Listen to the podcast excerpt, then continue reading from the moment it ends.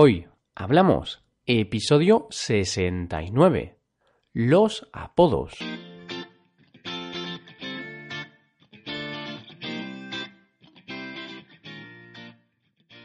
Bienvenidos a Hoy Hablamos, el podcast para aprender español cada día. Ya lo sabéis, publicamos nuestro podcast de lunes a viernes. Podéis escucharlo en iTunes, Stitcher o en nuestra página web hoyhablamos.com. Recordad que en nuestra página web tenéis disponible la transcripción completa del audio de este episodio. En el episodio de hoy os vamos a hablar de los apodos. Podrás conocer algunos de los apodos más populares de España y su significado. Además, hablaremos de algunos nombres propios curiosos y divertidos. Seguro que algunos de ellos te van a sorprender. Hoy hablamos de los apodos.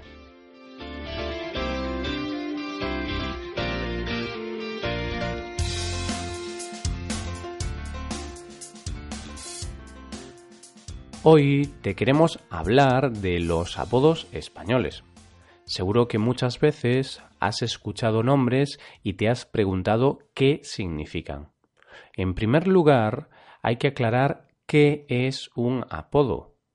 Un apodo es un nombre que suele darse a una persona, cambiando una parte de su nombre empleando algún defecto corporal o cualquier otra circunstancia. Pepe, Quique, Lola, quizá hayas oído estos nombres en alguna ocasión de tu vida y hayas pensado, ¿qué tipo de nombre es ese? ¿De verdad ese nombre existe? En realidad, esos no son más que apodos. Bueno, este fenómeno tiene otro nombre, pero te hablaré de eso más tarde. Volviendo al tema, el nombre real de esas personas es otro. Pepe es José.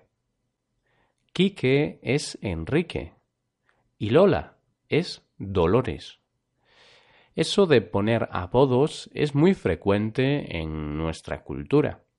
Una cosa es el nombre que está escrito en el carné de identidad y otra cosa es la forma en la que tu familia y amigos te llaman. A este fenómeno se le conoce como hipocorístico. Difícil de pronunciar, ¿verdad? Repito, hipocorístico. Pues bien, esto viene a ser como una forma de llamar a alguien de forma cariñosa, cambiando el nombre verdadero, el nombre con el que tus padres te inscribieron en el registro civil, ya sea acortando el nombre, como en el caso de Rafael Rafa, o añadiendo algún sufijo, como Carlos Carlitos. Los nombres pueden parecerse al original, como Bea Beatriz, Gaby Gabriel, Merche Mercedes, Nico Nicolás. O también pueden cambiar hasta el punto de sonar de forma totalmente diferente, como Paco o Curro sería Francisco, Pepe José, Lola, Dolores, Maite, María Teresa. Sea como sea, el nombre sufre una gran variación. No obstante, antes de seguir con el tema, me gustaría explicar la diferencia entre apodo, alias y seudónimo, puesto que son palabras que en ocasiones pueden ser confusas. Por un lado, Apodo y alias son exactamente lo mismo, son sinónimos. Son nuevos nombres que se le da a una persona para destacar algo de su físico, de su trabajo o de cualquier otra circunstancia. Por ejemplo, a Michael Jackson se le conocía como el rey del pop o a Ernesto Guevara como el Che.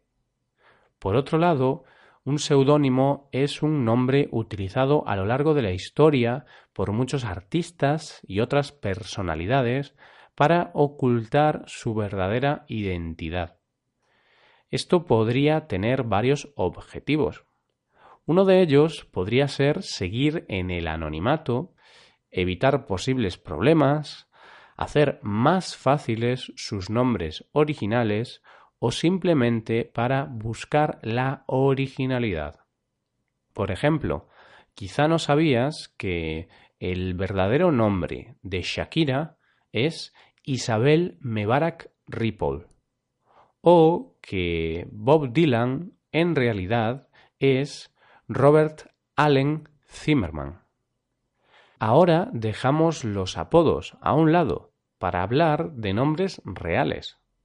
Porque, por extraño que parezca, un pueblo español llamado Cuerta del Rey tiene un récord de nombres raros.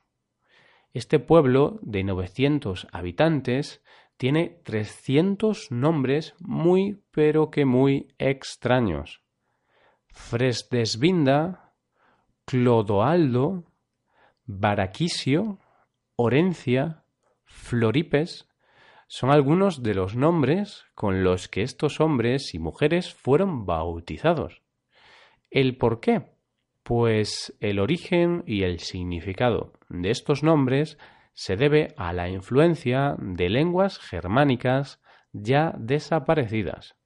Por ejemplo, Arnulfo significa águila y lobo, Sindulfo, camino del lobo, o Heriberto significa ejército bueno. Como te podrás imaginar, estos nombres no son frecuentes entre el resto de españoles y están en desuso. Que estén en desuso significa que no se usan y que con el paso del tiempo van a desaparecer. A mí, la verdad, me suena mejor Marta o David que Orencia o Floripes. Pero como se suele decir, sobre gustos no hay nada escrito. La parte positiva es que esas personas pueden presumir de tener nombres únicos y especiales. Hablando de nombres curiosos o raros, me viene a la memoria el nombre de una chica que saltó a las noticias hace unos años. El nombre completo de esta chica es Luz Cuesta Mogollón. Sin lugar a dudas, uno de esos nombres es imposible de olvidar. De forma literal, su nombre viene a decir que la luz cuesta mucho. Mogollón es otra forma de decir mucho. Luz siempre cuenta la anécdota de cómo era el primer día de clase en la escuela con nuevos profesores. Y es que cuando un profesor leía en voz alta su nombre, el resto de compañeros y el propio profesor se reían a carcajadas, se reían mucho. El hecho de tener un nombre diferente puede marcar tu infancia y parte de tu vida. Cuenta que en cualquier situación de su vida diaria esto le afecta. Por ejemplo, el hecho de ir a una entrevista de trabajo y que el entrevistador le pregunte su nombre completo, en ocasiones puede llegar a ser incómodo. ¿En qué momento sus padres decidieron ponerle luz de nombre teniendo esos apellidos? bueno, quién sabe. Quizás en el momento de elegir el nombre sus padres no pensaron en eso. Otro ejemplo de nombre extraño es el de un hombre llamado Rafael Nieto de Dios. Repito, Nieto de Dios. Con estos apellidos tampoco dejaba indiferente a nadie. Cuenta que cuando estaba en el ejército tenía un compañero que se llamaba Espíritu Santo y que el sargento, que era religioso, les pidió perdón por sus pecados. Vaya anécdota. Lo que queda claro es que los protagonistas de estos nombres tienen que tener mucha paciencia e intentar tomárselo con una buena pizca de humor. No les queda otra. De esta forma llegamos al final del episodio de hoy. Esperamos que hayáis disfrutado y hayáis aprendido con este podcast. Si tenéis alguna pregunta, dejadnos un comentario en nuestra página web. Nos ayudaríais mucho dejando una valoración de 5 estrellas en iTunes. Y recordad que podéis consultar la transcripción completa de este podcast en nuestra página web. Muchas gracias por escucharnos y por valorarnos positivamente. Nos vemos en el episodio de mañana, en el que os daremos a conocer nuevas expresiones en español. Pasad un buen día. Hasta mañana.